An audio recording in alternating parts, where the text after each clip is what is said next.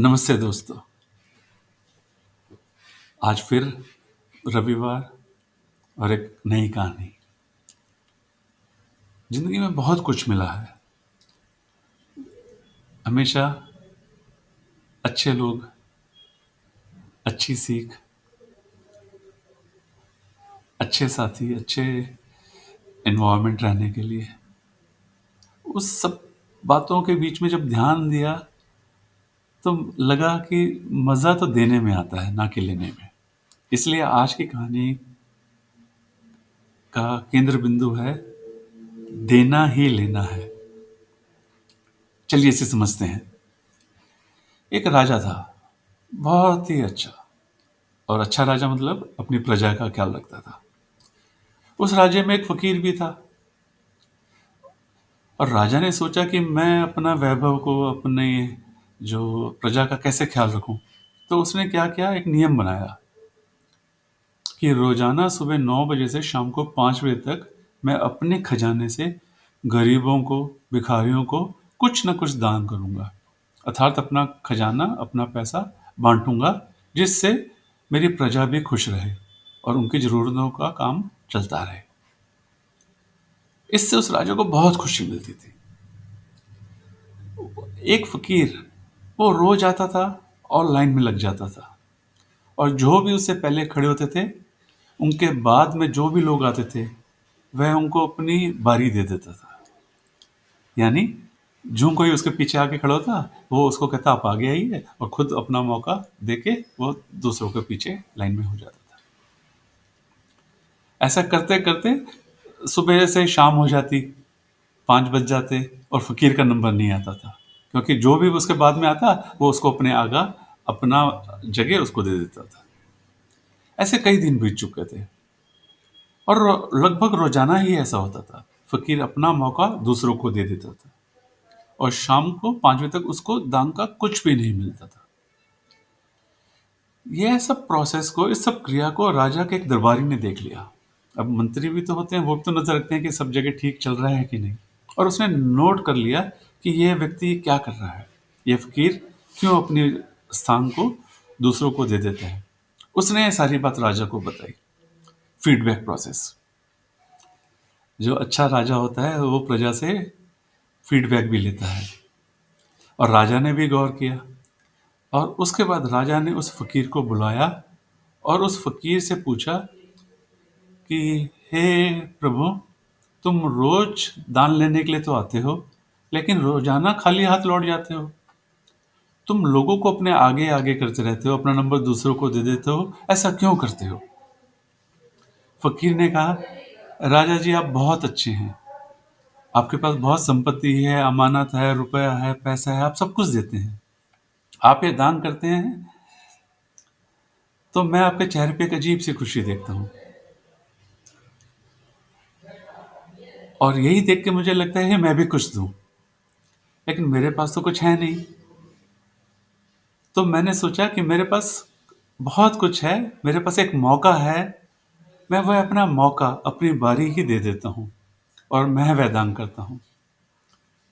जैसे आप अपनी संपत्ति को दान करते हैं और आपके चेहरे पे एक अलग ही खुशी दिखाई देती है, मैं उस खुशी के बदले में अपनी बारी को, अपने मौके को दान में देके खुश होता हूँ। मुझे भी तो कुछ चाहिए। मैं तो फकीर हूँ। मेरे पास कुछ देने के लिए और तो नहीं है, लेकिन बारी तो है, मौका तो है। मेरे लिए यही चीज़ महत्व रखती है कि मैं खुश रहूँ। इसलिए मैंने देना शुरू किया। और आप सच माने, मैं आपसे ज़्यादा खुश हूँ। राजा ने पूछा, क्यों? तो फकीर ने कहा, देखिए, आपके पास में करोड़ों अरबों रुपए हैं, उसमें से आप कुछ प्रतिशत, एक या दो प्रतिशत दान देते हैं। मेरे पास तो कुछ भी नहीं है, मैं अपना हंड्रेड परसेंट अपना सौ प्रतिशत दान दे देता हूँ। मेरी खुशी आपकी खुशी से सौ गुना ज़्यादा है। क्या समझे? उस फकीर ने तो जीवन के रहस्य को बहुत आसानी से समझ लिया। आप भी ध्यान दीजिए। बचपन से लेकर आज तक आपको कब ज़्यादा खुशी मिलती है? देने में या लेने में? कभी आपने ध्यान से देखा हमारी देवी देवताओं के चित्रों को, उनकी प्रतिमाओं को? उनका हाथ हमेशा देने की मृदा में होता है। देने के। लक्ष्मी जी का ध्यान देखिए, वो फ़ोटो धन दे रही हैं। बाकी सारे प्रभु आशीर्वाद दे रहे हैं। अर्थात जिसके पास जो होता है, उनके पास में शक्ति है तो वे अपनी शक्ति आशीर्वाद के रूप में देते हैं। ये सारे छोटे छोटे संकेत हैं, जीवन को कैसे जीना चाहिए। क्योंकि देना ही लेना है। इस बात को जरा गहराई से समझिए। जो भी चीज़ हम देते हैं, वह हमारे पास में वापस आती है। वह भी कई गुना मल्टीप्लाई होकर कई गुना बढ़कर। अगर हम किसी को सम्मान देंगे तो हमें कई गुना सम्मान मिलेगा। अगर हम किसी को प्यार देंगे तो हमें कई गुना प्यार मिलेगा। वर्तमान में जो हम देते हैं, भविष्य में वही हमें वापस मिलेगा। मल्टीप्लाई होकर समय आ गया है चेक करिए कि आप दूसरों को गाली देते हैं, पत्थर मारते हैं ईर्ष्या करते हैं, घृणा देते हैं, बुरी दृष्टि से देखते हैं। वो आपका दान हुआ। किसी के बारे में बुरा सोचा तो आपको बुराई वापस मिलने ही वाली है। अगर किसी के अवगुणों को देखा तो आपके अवगुण बढ़ेंगे। इसलिए आज समय है मित्रों, संकल्प लेने का। संकल्प लें, अगर रुपया पैसा नहीं दे सकते तो कुछ तो दें जो आपके पास है। और ध्यान से सोचिएगा कि आपके पास सबसे ज़्यादा क्या है। ज्ञान है तो ज्ञान बांटिए। कोई स्किल है तो लोगों को सिखाइए। किसी के बारे में पता है तो लोगों को उसके बारे में समझाइए, बताइए। बहुत लंबी लिस्ट है, बहुत सूची लंबी है। हम सब जानते हैं कि हम क्या देते हैं, हमारे पास में क्या है।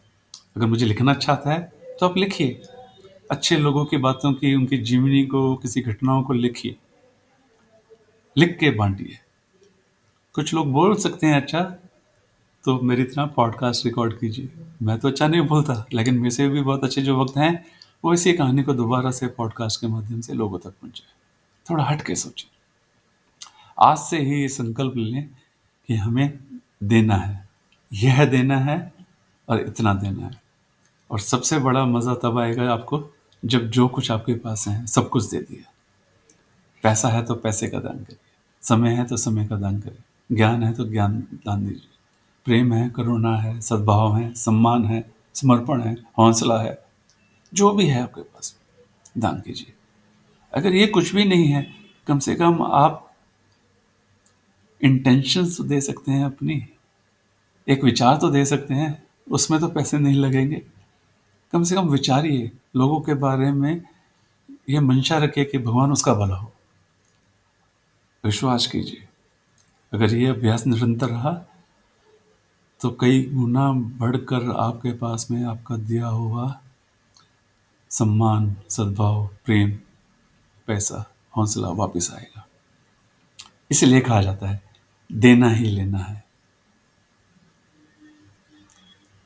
सभी का कल्याण, सभी सुखी, सभी का भलो, सब खुश रहें। इसी में हमारी खुशी है। आनंद लीजिए।